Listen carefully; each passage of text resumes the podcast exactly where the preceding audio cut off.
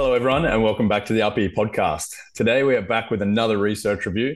Last time, we looked at some cueing literature and coaching literature, which provided some solid discussion. I'm your host, Connor, and today I'm joined, as usual, by Steve. How you doing, mate? Very well, thank you. How are you? Good, thank you, mate. And joining us, joining us again on another research review, we've got Nathaniel Mills. How are you, mate? Good, thanks, lads. Good to be here again. Good. How did you feel after your first exposure on the RPE podcast? I enjoyed it. Yeah, it was good. What do you think, Steve? I Passable? think I, I think I think he I think he passed. I think he did well. Get him back on, keep him in. Yeah, keep it keep him around for a while. He's a good kid. yeah, good. How's everyone been? I am legitimately cooked right now. My brain is just like that little few seconds silence, but just then, like I've just finished a big like day of patients back to back. Got so many notes to write and so many different bits and pieces. So I am definitely in um in I don't know brain dead mode right now. Let's Yeah, see what Trying happens. practice the monkeys. You're the Homer Simpson cymbals monkey in the brain. Yeah, yeah, yeah, yeah. What about you, Nat? Did you get out on golf course today? I did this afternoon, yeah. Um, pretty similar to Steve, actually. Uh, feeling pretty cooked. I've had a very busy Hooked up to couple being of on the golf course. Hard Not life. today. Not today, but the last couple of weeks have been very Ah. busy. I've had a bucket load of new referrals that I've had to follow up. And one of the downsides to being self-employed is you've got to do a lot of the paperwork yourself, like service agreements and quotes, following up with support coordinators, a little bit of extra stuff that normally you wouldn't have to do. So All right. So all a little bit. you, Connor? Yeah, no, I'm, I was just about to say I'm still recovering from a music festival I went to on the weekend, just catching up on the sleep because I yeah didn't get much, but I feel like we're still in a good enough brain space to deliver this podcast and hopefully hopefully Yeah. people follow along with us and we're not just incoherent messes today. Nice. Yeah, uh, right. So I was just thinking, like, should we do an episode count? Nah, there's been bloody hundreds of them, surely. Do we reveal to everyone how many episodes we've actually done? How many actually made the Feels like it. What is it, 19 or something? I reckon 20. No, I think like if we discount like the extra sodes and like the smaller bits, whatever, I think this is like the main episode like of 14. It's the second research review, but it's the 14th big content episode. So No. That sounds about well done, right. us. look at us go. Yeah. Because I was listening, I was listening to and going through some of the older podcasts, and I think 12 does sound about correct. Yeah. Plus So the th- two research God, I reviews would can't believe we've 14. made it that far. yeah, 14 podcasts. Who would have thought?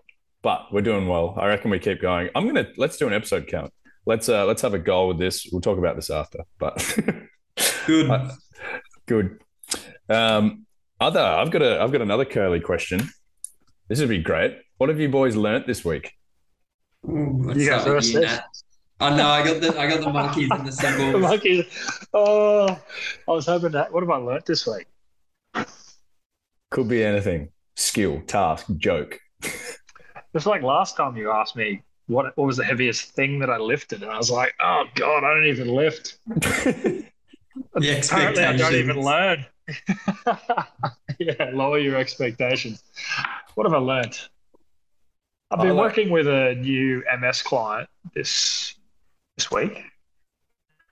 Um, young, and I think having my expectations at a realistic level is something I'm still adjusting to. I sort of just assumed because this particular person was like really young. I know they have a neurodegenerative condition, but really didn't take much to make them really tired and cooked. Like, and in my head, I'm like, oh, they're young, they're gonna have good capacity, and in my head, we didn't do much, and very tired. So, still learning that nearly every single person in front of you is different, um, no matter how old or young they are, whether they have a similar diagnosis to another one of your clients. Um, it really just depends. I don't think uh, MS and Rocky are probably a very good mix either. Oh, mate, you have no idea how many we have up here. It's absolutely insane. I reckon it would take up close to 30% of my caseload. And I just feel for the guys, particularly the last two weeks. It's been up upwards of nearly 40 degrees. And some of them don't some of them don't run aircon. Jeez. Um, it's just, Ice yeah, fest? It's rough. Need an ice vest, mate. Just awful. Absolutely awful. But that's what I learned, that? I learned this week, Steve. Yeah, mine. Well, mine's been a lot of this ISO stuff because it's like my next blog that I'm writing for Physio Network. Um, so I have reviewed over the last week. Uh, there's well, there's 36 papers in the that I'm like citing in the blog, and I've read about 15 of them again this week. Um, so that might also be why my head is is fried a little. And um, the other thing was a little cool podcast that's in your wheelhouse, Parky. It was about like a performance analysis in uh, in tennis, and I didn't realize like you just watch, and I didn't realize how much of the game is actually already pre structured. Like you, I, I Mhm. think of it as a reactive game, something like because when I play, it's reactive, but no, it's like that every single thing, like It's they're like, probabilistic. I'm putting this ball hit. Like they actually have in every set where the ball like should go probabilistically, and they have that's actually like done on for like almost they have data point spreadsheets that are like, hey, you should play this game if it goes here. Like you know, if And it depends on the you matchup. wide, you should push up the court, not cross, Yep. or you should push push cross court, etc. Yep. It's unbelievable. I didn't realize that it's all like almost pre-programmed, and they're just playing out mostly a pre-programmed game the You best can- that they can. You can and set up some the cool stuff happens as it gets longer and longer. He said as a, as a um as a uh, rally gets longer and longer, then that's where randomness starts to come in. So it's like it, was- it was over like 15 or 20, I can't remember exactly, but over 15 or 20 shots, then the probabilities get lower. But if the rally lasts less than that, it's almost like the they the statisticians statisticians could have predetermined where the ball like from the first shot and from the return, then what the It's rest literally of like the a game of chess. rally was going to look like. Yep. It's, At the it's start, awesome. the start of a game of chess. Like the Yeah, first few I moves can are like believe that. I was like, that is unbelievable. Yeah. So it, I don't know if it takes away or adds to the pleasure of watching it because I, I always think of it being like this. Ama- they've made an amazing react, reactive decision where it was just It's- pre-planned by someone sitting in front of a computer who then told their coach to help them to. it's still to have the ability to do it. And then you see with like the top 100, like they have the ability to read it immediately and they have the ability to put it in a place that's maybe slightly difficult for the next person to have an easy shot. Like you, even though you're returning, like you can, you can change the outcome of the point based on hitting one good shot. So like if this then then type scenarios happen all the time. Like if I get a short ball, I'm coming in down the line, I'm going to cover my line he's probably going to try a rip it cross court over the low part of the net. So I should be expecting a cross court volley. Then it's then on the other person to go for, yep, do I go low percentage down the line? Do I go high percentages across court or do I lob? Like you've still got to react to the decision, but the Yeah, most common one's going to be, yeah, it's coming, it's coming back. that's the one that you're covering most. Yeah. you're, you're covering the line one. That's yeah, yeah. yeah. So So- yeah, And that's where you see like people stand on like serves or anything at important points. There's like stand there. If he fucking does the other one, well, too good. that it's it's bad luck. Like they just out outwitted us. Yep. Or they were just literally, I couldn't do anything about that. The execution of that was just far too good. Yeah. Yeah. So there you go. That's, That's what cool. I learned this week. That Cool. I'm not watching um, just cool reacting happenings. Nice. Yeah. Well, due to concisity, I'm not going to tell you what I learned this week.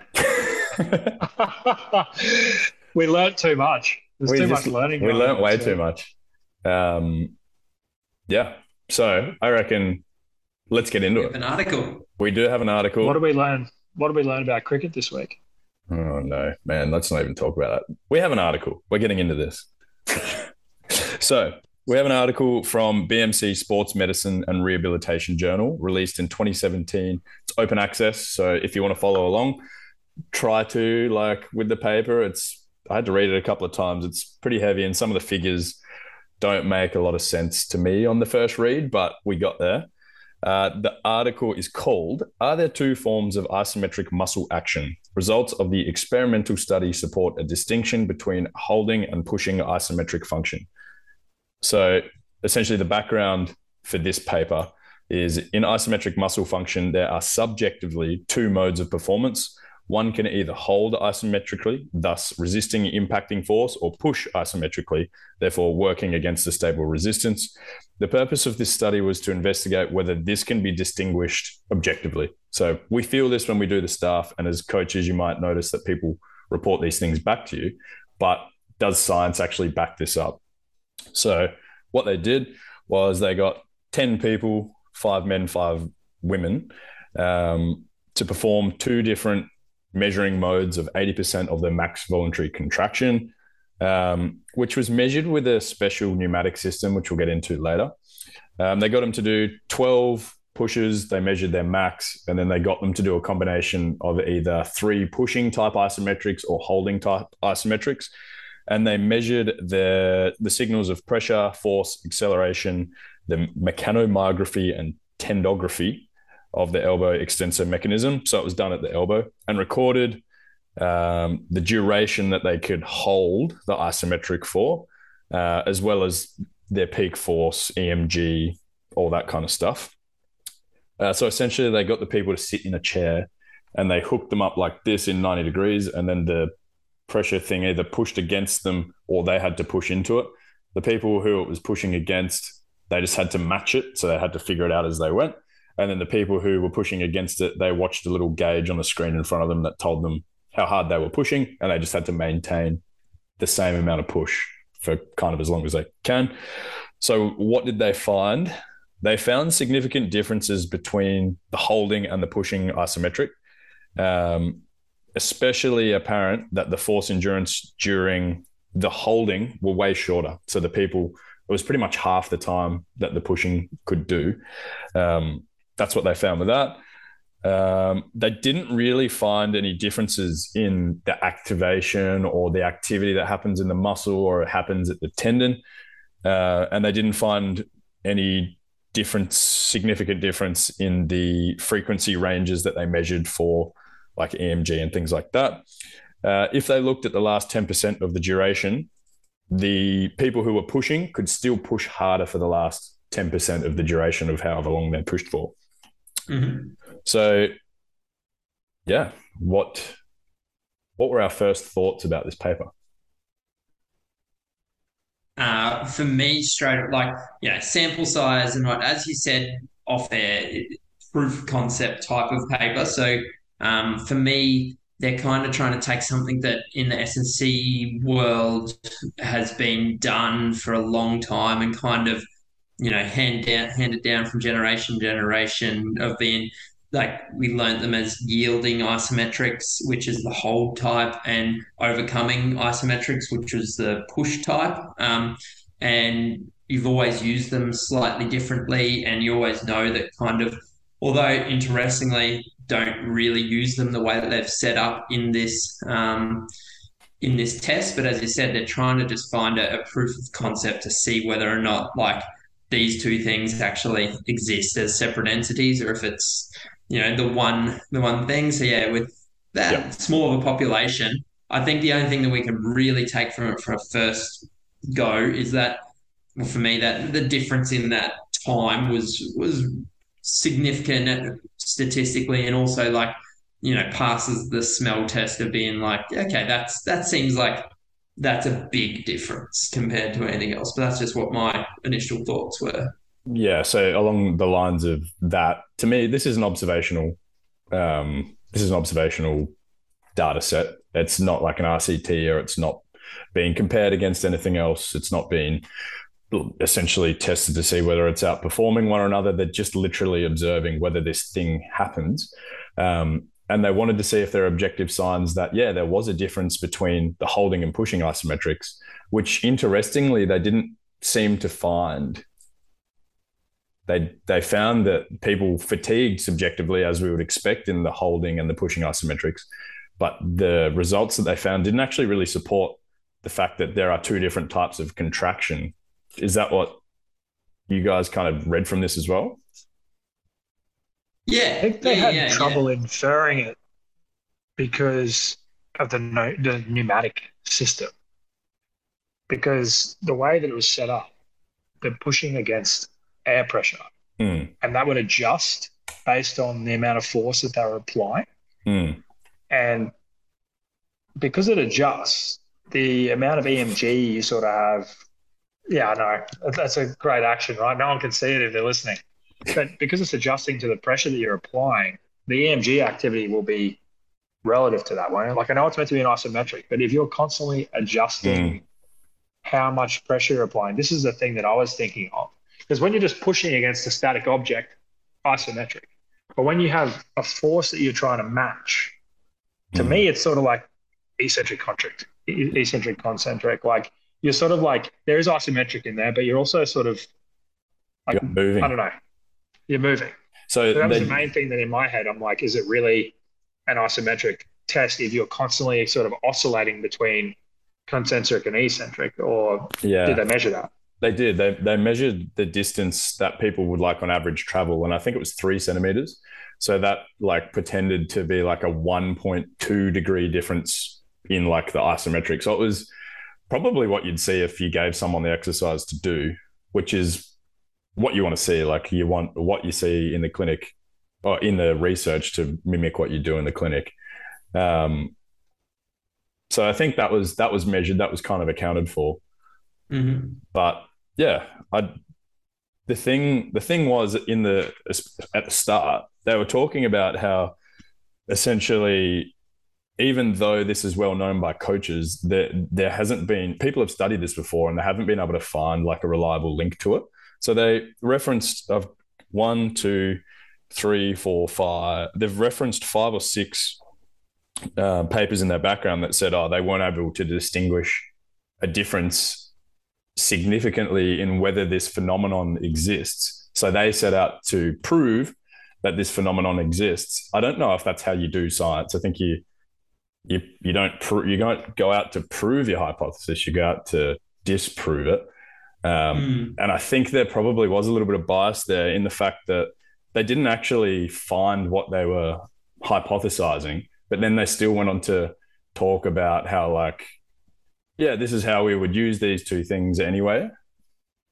Yes, yeah, that's right. I think the only thing that they found is that between giving someone a a external task to be able to hold a consistent pressure against a semi-immovable object, Hmm. um, that you're going to be able to kind of better regulate the amount of metabolic kind of you know, uh, well, it doesn't even have to, they couldn't prove it metabolic, but something made them fatigue less than when they just had a consistent pressure that was kind of pushing against them that was trying to overcome them. And they do go in and speculate that, like, with metabolic, um, or if it was to do with the, that was one of the main speculations, and the other was to do with, um, like the like a preemptive. Uh, just wait a second, I'll go into paper again. You can someone else take up, and I'll It just was. go. it- I just I think the I know what you're talking about. They were talking about whether you had to like. It was just more difficult mentally or neuro complexity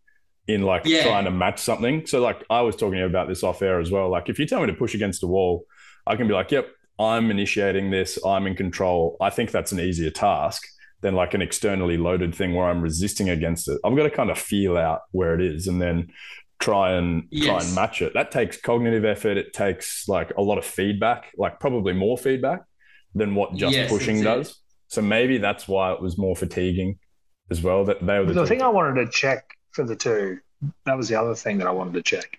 Were the forces for the two matched? Yep.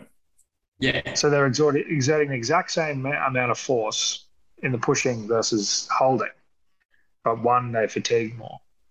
Yeah, they're tr- they're trying to. Yeah, yes. I and think so that's as you said, kind of they they call that so probabilistically due to the anticipatory neuromuscular control mechanisms is why the hold um, isometric is more fatiguing, and then the other one was or it's like the metabolic um, kind of uh, byproducts are greater created in a hold isometric. But again, those two things weren't tested and would need to be um, tested to, I guess, actually validate either of those claims. Yep. Would you be able to give an example, Steve, for someone who's a bit of a layman in this space of a holding versus pushing isometric, let's say at the knee rather than the elbow? Yep. Like, say, okay. for a squat, like an example of a, a pushing versus holding squat. Yep. So if you just use your simple, um, like a, I think for physios, the best way to think about it would be a holding type isometric would be if we're prescribing like how we would traditionally prescribe a wall squat or how we would traditionally prescribe a plank to someone, um, mm-hmm. where they're just the system is trying to create negative like the external environment is trying to create negative work into the system. So trying to create an eccentric muscle action, and you're just using your like force, muscle force to hold against that. Whereas a push type would be any of your um, like crane scale dynamometry, uh, push any of the dynamometry kind of tests that you're doing, um, handheld dynam- dynamometer tests where someone is trying to press out against the isometric kind of force something that's not going to move. So say you're doing your um, quads limb, limb symmetry index testing at you know 90 120 degrees yep i had um cool. i also had like a pin squat so like if you've got a barbell on your back and you're pushing into pins that was yep. another example i had um, isometric mid thigh pull is a correct. really good example of a push type Yep. Isometric. Or just like load up a deadlift with 300 kilos more than what you can do and give it a yank. Yep. yep. That's going to tend towards a concentric action, but you're not going to go anywhere because you just don't have the capacity to lift something. And that's so, the interesting thing in this that doesn't make like it's the proof of concept that doesn't, but it's not how we apply these things when we're using them or when. So you know they've had that at the same the same um, external force that like the, the same amount of work was either trying to be created negatively into the system or being created by the person positively into the system whereas usually you know you wouldn't be doing usually you wouldn't be doing like a 50% or whatever. What was the EM 80 uh, 80% was it what was it? 80% of MVC yeah so that's not too bad so usually you're looking that would be like a minimum for a push, you're trying to go, you know, as hard as you can or very close to as hard as you can for very short kind of periods of time. Whereas hold uh, type isometrics, as we know, are more like you're just you have your body weight that you're holding against, and it's just like, or you yeah. have a plate or something that you're holding in your hand, and you're just trying to hold that for as long as you possibly could. So more of an endurance type kind of thing. Yeah. Yeah. So, so is the push isometric something you would use more in like a power development kind of space, Dave? Yep. Yep. Usually. Yeah. So a 19 second push is a very long mm. type of push um, isometric. Yeah. And like even our dynamometry testing, you, you get them to build up over a five second period, or you get yep. them to do check the rate of force development, you get them to do it within one second. That's still a isometric push, but it's like over a way less duration. So are the are the findings that a push duration can last longer than a holding duration? Are they really like clinically relevant? Are we going to see that happen? Like, yeah. What do you reckon? Well, in a clinic, it's just that I guess it's almost the opposite in the clinic. We just don't usually ever load someone externally that much where a hold isometric is going to like fold them earlier than they could have like been pushing. So like 500 kilos on their wall sit sort of thing. Yeah, yeah, yeah, exactly. Yeah. You know so, what I mean? But it's, still, it's, it's still a holding, even though you whack 500 kilos to the point where they're going to yield. It's still a holding isometric. That just becomes no. eccentric then. It beca- yeah, yeah. But this, see, this is what I'm. This is what I'm sort of trying to get my head around. Is if you have someone doing a wall sit, which we're saying is a holding isometric, and then we load them up to the point where they're going to yield, does that become a pushing isometric then? Or is it still a holding isometric and they've just failed? It just becomes an isotonic eccentric that they're lowering down. Yeah. Yep. Right. Yep. Yeah. They failed their they failed their hold isometric. I guess Yep. would be what you'd be saying in this circumstance. Yeah, And that is way more fatiguing, yeah. like super super maximal stuff. Yeah, yeah, yeah. Like it's it's a think like what is a um a Nordic hamstring curl, etc. I guess. Yep. That's like that is what a true that is more what this test is showing there. It's going like, yeah, if you have the same thing, if you put someone at the bottom and they tried to kind of curl up, um, or you had them at the top and you know, you, you got like you could be at the bottom and try to pull yourself up for quite a decent amount of time, but there's no way you're there and that same muscle length you're like Falling. not actually ever going to be able to well No. unless you're a freak at nordics you're not going to be able to hold yourself before you fall and it just becomes an eccentric Mm. Cool. So sorry we just went off probably based No, on- that's- No, yeah, that's that's that's my bad. I, I wanted to clarify some of that because this is some of the stuff that I was having trouble teasing out when I was reading the paper. It I, took I me think about that's five minutes to get my head around it. I think that's what we need to do here. Like, why is this clinically relevant? And um, yeah, I'm not like not sold on it. Like, I don't think they've proved their concept. Like, I don't think that they've actually found a distinguishable difference between holding and pushing isometrics, like from a physical sense or a physical standpoint, just other than yeah, they fatigue really quickly. But we don't use that anyway. So like I think that was an important question. I, I think it was an important discussion to have about it. The other thing I Mm. think would be how do you like what do you think about how they went measuring it? Like, do you think that the protocol they used was like going to find the things that they were looking for, or was it going to dispel the things, the other things that may happen, essentially? Uh, for just for people listening, they did 12 measurements. They did two with max intensity uh, that were performed initially as push type isometrics to get a gauge of where the MVC was at. So that gave them like a baseline score to check where 80% would be so they could do that. Um, after this, each subject pre- performed 10 more measurements. The first six measurements were made for 15 seconds at 80%. After that, three, so they did three consecutive measurements of either holding or pushing, and that was randomized. So some people did the push first and some people did the holding type one And they alternated, didn't they? They alternated between the two. So they did three and then three. Then the three measurements of each task were done in the same order. The resting time was 60 seconds. Then the endurance measurements followed. So they did the 15 second strength based one first. And then they did the one to failure after that, which was uh, 120. So two minutes between endurance trials. Um, so yeah, they did. Yeah. What do you think of that? you first nat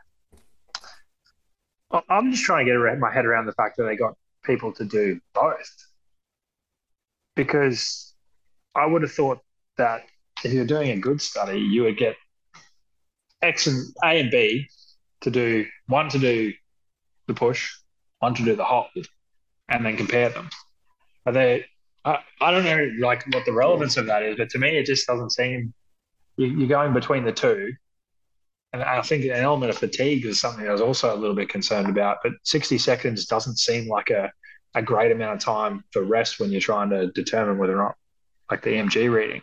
Because like So 15 seconds at 80% of something, what's what's 80% in terms of like one RM? That's what like a Six. six or seven RM. yeah. So if you're doing a you're holding it for 15 seconds, you're going to be cooked. so uh eight eight You're Eight going to be absolutely Yeah. cooked. So if you're doing So it's like, not going to give you a good result. If you're doing an, a set of eight squats going up and down, it is about 16 seconds for like a max, like an eight RM. So- like if you're going one and then second up, 60 one second seconds down, later, you're going to do it again. which is cooked. So- Crazy. I'd probably go. It's yeah, it'd be a little bit, little bit. You're looking at maybe you know closer to double, about thirty seconds. I reckon you'd be looking at for eight RM. But yes, I get definitely get yeah, your yeah, point yeah. there. That time under tension type stuff. Yeah. the thing is then they did the the max fatigue trials afterwards and they had they had like it was pretty variable in terms of how people could how long they could do it for um i'm pretty sure two people were even pulled out because they were just knackered is that Uh, did you guys read that that pretty well. Pretty well. um, Is this the Now and then. HEMA? regarding regarding the analysis two test persons had to be excluded because their measurements at push were stopped by rater prior to complete exhaustion due to prolonged trial duration So they were like, they were just knackered from doing everything prior to their exhaustion. So they've got a they've only got a sample size of 10 and then they've had to exclude two of them. So now they've got a sample yeah. size of eight. Like hmm. I think it was probably a super hard, and I don't know if it was super necessary. It was a super hard test protocol and I don't know if like there were too many other confounding vari- variables here. Like I don't, they didn't mention training age. They didn't mention, they mentioned that they're all uni students and they all did sports and exercise science, but they didn't tell us if any of them trained. They didn't tell us anything other than that. So I reckon the two people who pulled out might have just been like, this is cooked. Like I've not experienced yeah. anything like this before. And then they're just like, no, nah, had it. And that's kind of unfortunately messed with some of the results. Yes, like I, I would have liked number... to have seen it done with force plates. What was that name? I would have liked to have seen a similar study done with force plates. They had a like force. You guys were talking about. There was a force gauge part of it. Yeah, I don't mind yeah. the pneumatic kind of setup that they had. That that whole ninety degree. Like I don't, I don't mind that because of the whole it being able to adjust to your variability and your push kind of thing. Mm. I'm not so sure. I didn't mind that. Um, I don't. Has that been validated before? I didn't bother checking that. Like, has that been something that's been used before in anything? Not sure. I would. Yeah, I'm not sure, mate. Pretty novel type of setup. Which, yeah, like, like, you look at the photo and you're just like, that's that's random as. But no, I'm I'm sure they they had their reasons or like ways to set that up with. It makes sense. Like looking at the picture, there's in figure one, if you look at the picture, like, oh, yeah, I can see that that's what they're studying. So, yeah, yeah, yeah, yeah. Yeah. And if you just go to the, sorry, no? No, you're right. You go. I was going to say, just going to like table one and going through the kind of differences in in the trials. So you got like your um your mean of all the what trials, the longest single trial, um, all that. It, I think that's very good kind of data to go down, and that is probably the biggest telling of the picture. Just their stats themselves, I think, are going to be kind of weak because of the power. So it's more kind of for me looking at those. Um, kind of the numbers themselves and seeing that yes, there is that that difference there, but they haven't really been able to show it and prove it with their their paper. Like they need someone to take this and run with it a bit more. Because, mm. for instance, like we were just saying before, if the people who did the hold isometrics who were going to be stronger at it or who were going to do it longer, were they just unluckily randomized to doing the push one first and being pre fatigued? Like this data, like only having eight people, it could just be noise. Like there's not. Yeah. Was their shoulder supported? Mm, it, no, it wasn't. Was it like so? No, they had no. to hold their shoulder in shoulder flexion while extending their elbow, like for repeated tests over like 15 minutes. The strap might have like held it there a bit, but but like try hold your arm in this position. Like there's going to be fatigue through the shoulder as well while mm. they're trying to do the test. Was there so, any time where hold there was no time, I don't think, where hold was a higher than push, was there? But it was definitely a lot closer in some, like 16 and 25, 10 versus 19, 19 versus 25. And then some people were like 88 versus 25. Yeah, yeah, yeah. So the standard that's, deviation was about eight seconds or whatever amongst the. That's what I kind of took mostly from it was like just looking at that and going, yeah, there's there's yeah. there's something there, but they can't say exactly what. You know what I mean? But there was definitely no time that the hold was better than the push. Yep. As in, they were able to hold it for longer than they could push. Yep, for sure. So I think what we've found from this, we haven't really proved the concept that it's a different whatever, a different contraction, but we've proved yeah. the concept that maybe the type of like uh, the intent behind it dictates how long you can go for.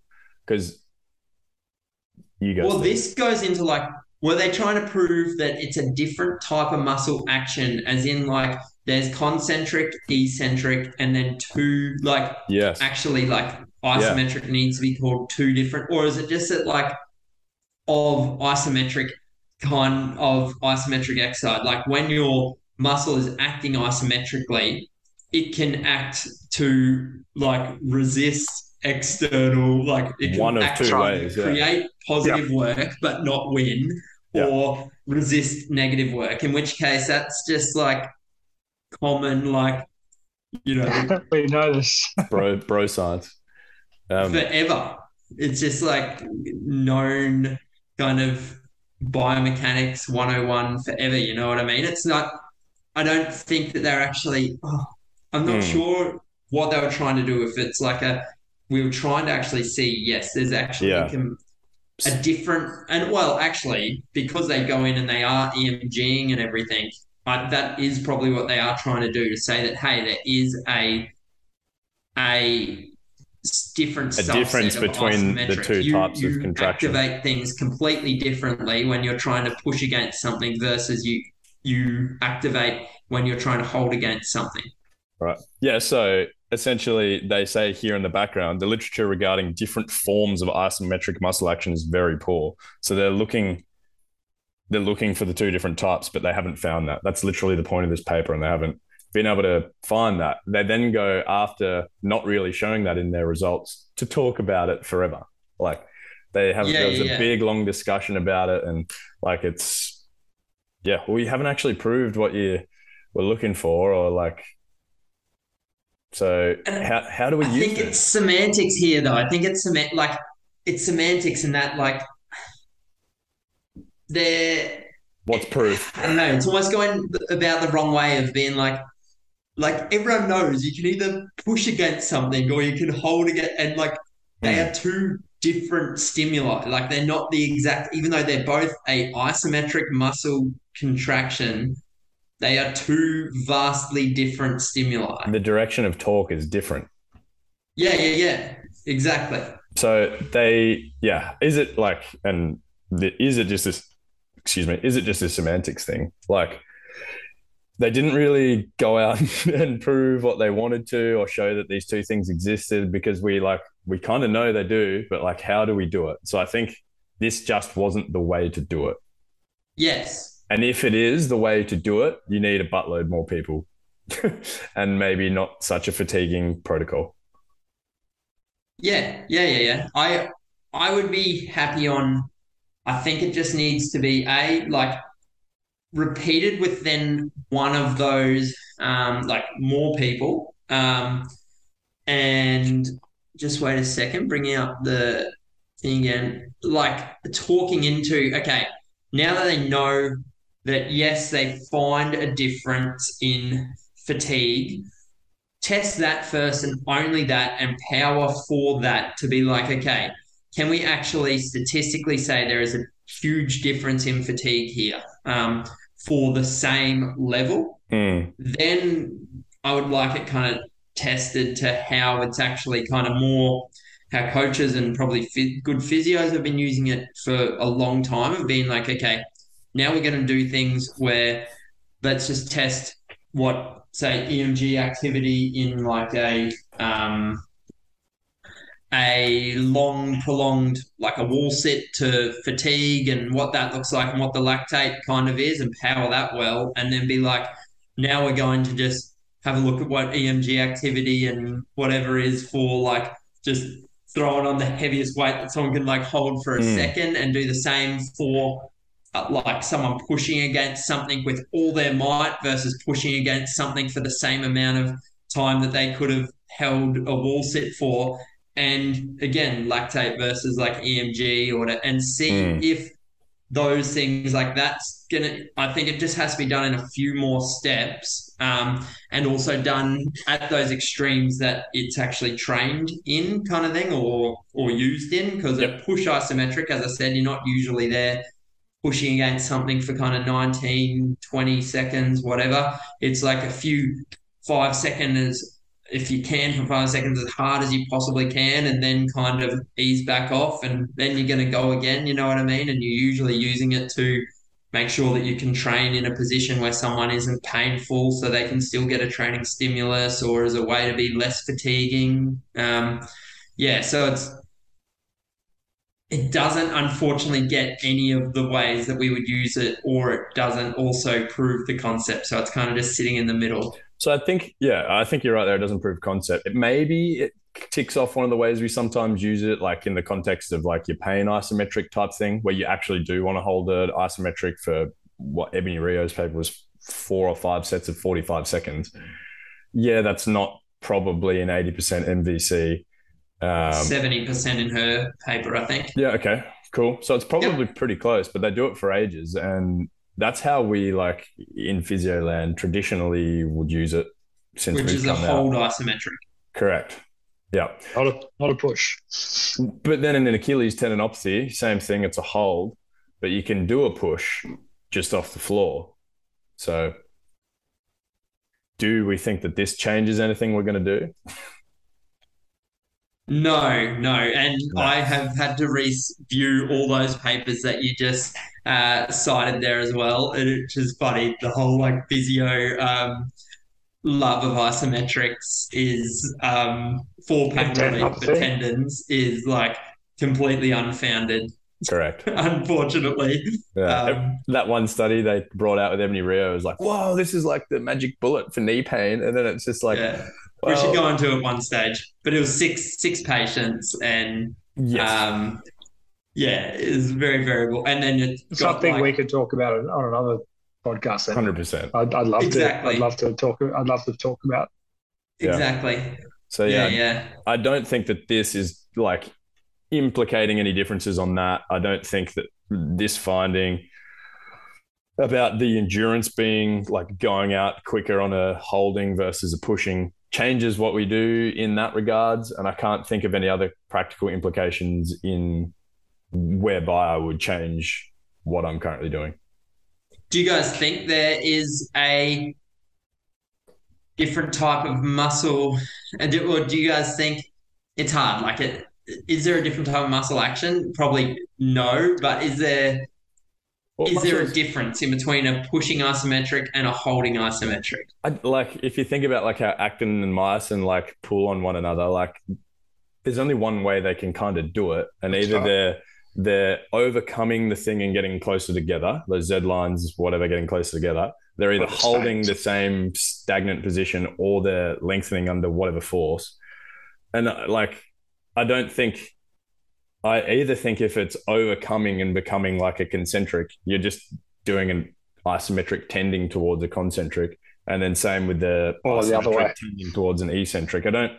Right. I can't see how those little fibers and things would do something different. That's just my thoughts. Yeah. Nate, what do you reckon? My, yeah, I'm the same as Parky.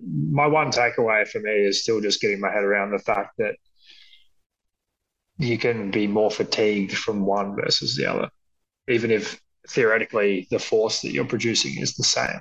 Mm. The thing I think for me, from uh, so pragmatically, so Parky, I agree 100%. Like, yeah, your little actin-myosin are only going to feel that they are kind of holding in one place against like there's there's tension, but they are holding in one place, and that's what is happening. But mm. I think it's going to be the um, the oh, I just lost my train of thought. Sorry, the that's so annoying. um, Actin and monkey and his cymbals are back. Oh, sorry. I'll I'll get back. I'll I'll find where I was at again. Okay. I had like this His brain just lost it. So I think we've probably talked the crap out of that. Uh, the only other thing I wanted to mention in this paper is about how condescending it was. ah, yes, yes. It was, it was just like this is the first line of it. The human organism basically has two operation modes. It's like okay, like maybe people don't know them. Like it's not that basic. Like there's there's more than that. And then there was other times throughout when they were like, obviously it's common knowledge or whatever. I'm like, how I don't understand these tables and stuff. I've had to read them three times. This paper just made me feel dumb. that's can I that's what I was gonna say now. It's back. It's back, it's back.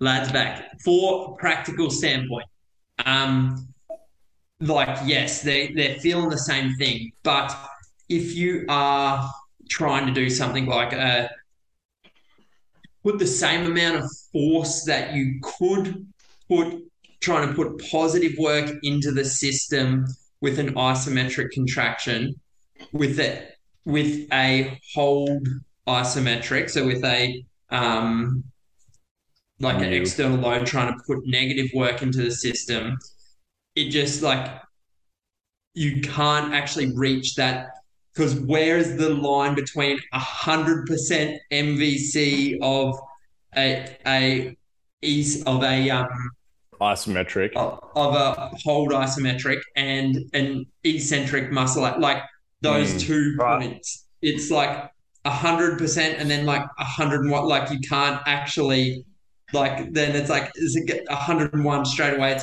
eccentric whereas like concentric is only so then that's a nordic right? That's what you're attempting with the nordic. That's what your hamstrings are attempting to do when you're sprinting and then like trying to decelerate your leg as it goes through. They're just failing an isometric basically. Um, Mm. so whereas a push type you can train at 100% of your MVC because no matter what fail happens, like, yeah, failing that thing doesn't, well, it can lead to a concentric muscle action, but then that's, you know, you've still reached, you're at 100% and you're able to train at 100%, whereas you can't really train at 100% of a holding isometric because, like, you, you just You're becomes eccentric. yeah, yeah. you're gonna fail Exactly.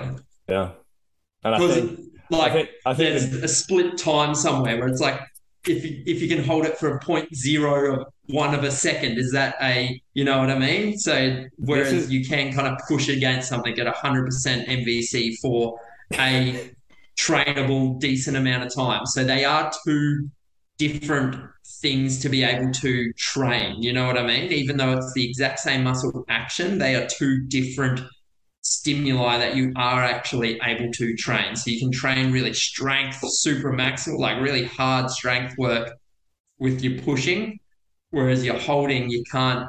You can do super maximal, but that's now an eccentric. You know what I mean? So correct but again But- it still doesn't change what the muscle's doing and I it doesn't think change what the muscle's doing and I all. don't, I don't think we're going to be able to solve this unless it becomes like a quantum mechanics type situation where, like, the thing you're observing now is gone. Like, You know the the interesting, the other cool way though to make use of the fact that you like, you can make use of the fact that you can only hold it for like a split, I like whatever of a Mm, mm. second, and that second that it existed was an actual useful second. Is like, say, I'll use a, a hold isometric in a say you know in post ankle sprains they're really really hard to get back that last couple of degrees of plantar flexion laid on and people feeling like hey i can get springy and up and going again. And so what you can get someone to do is get themselves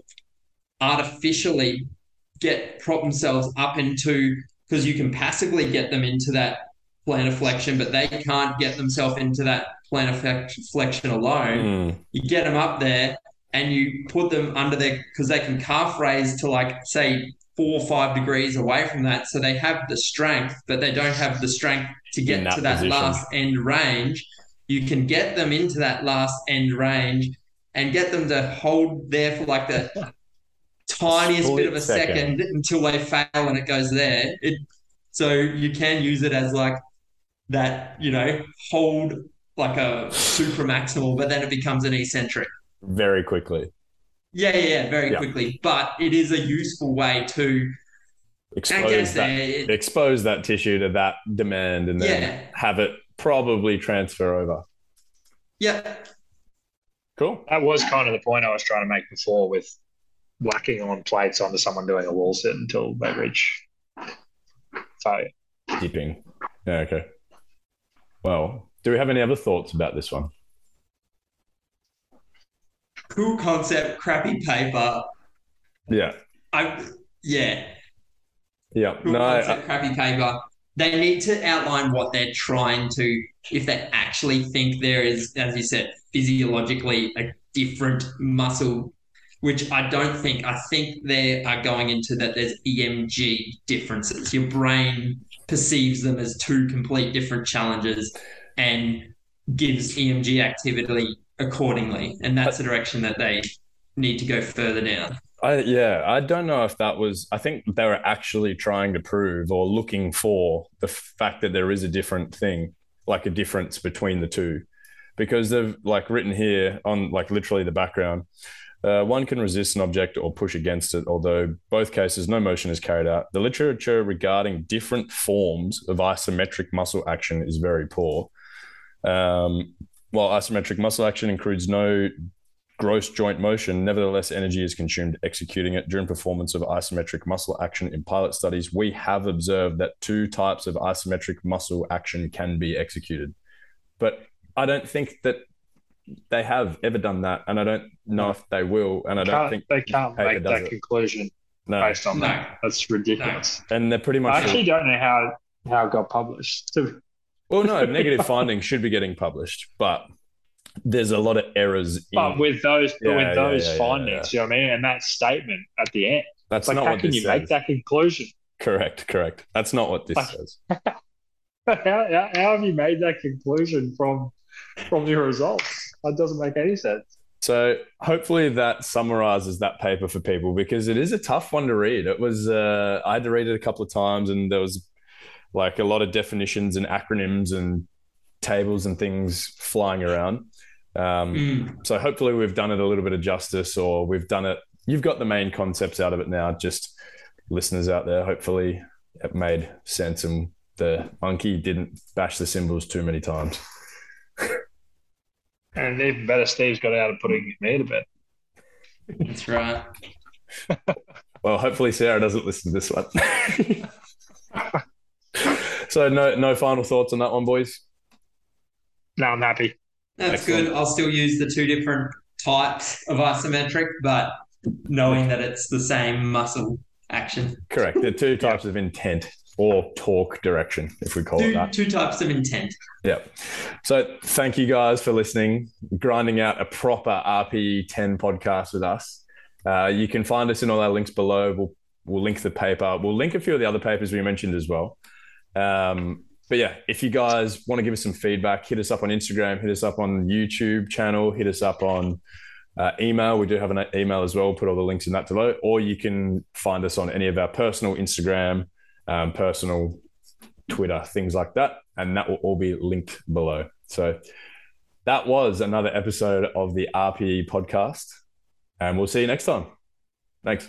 Cool.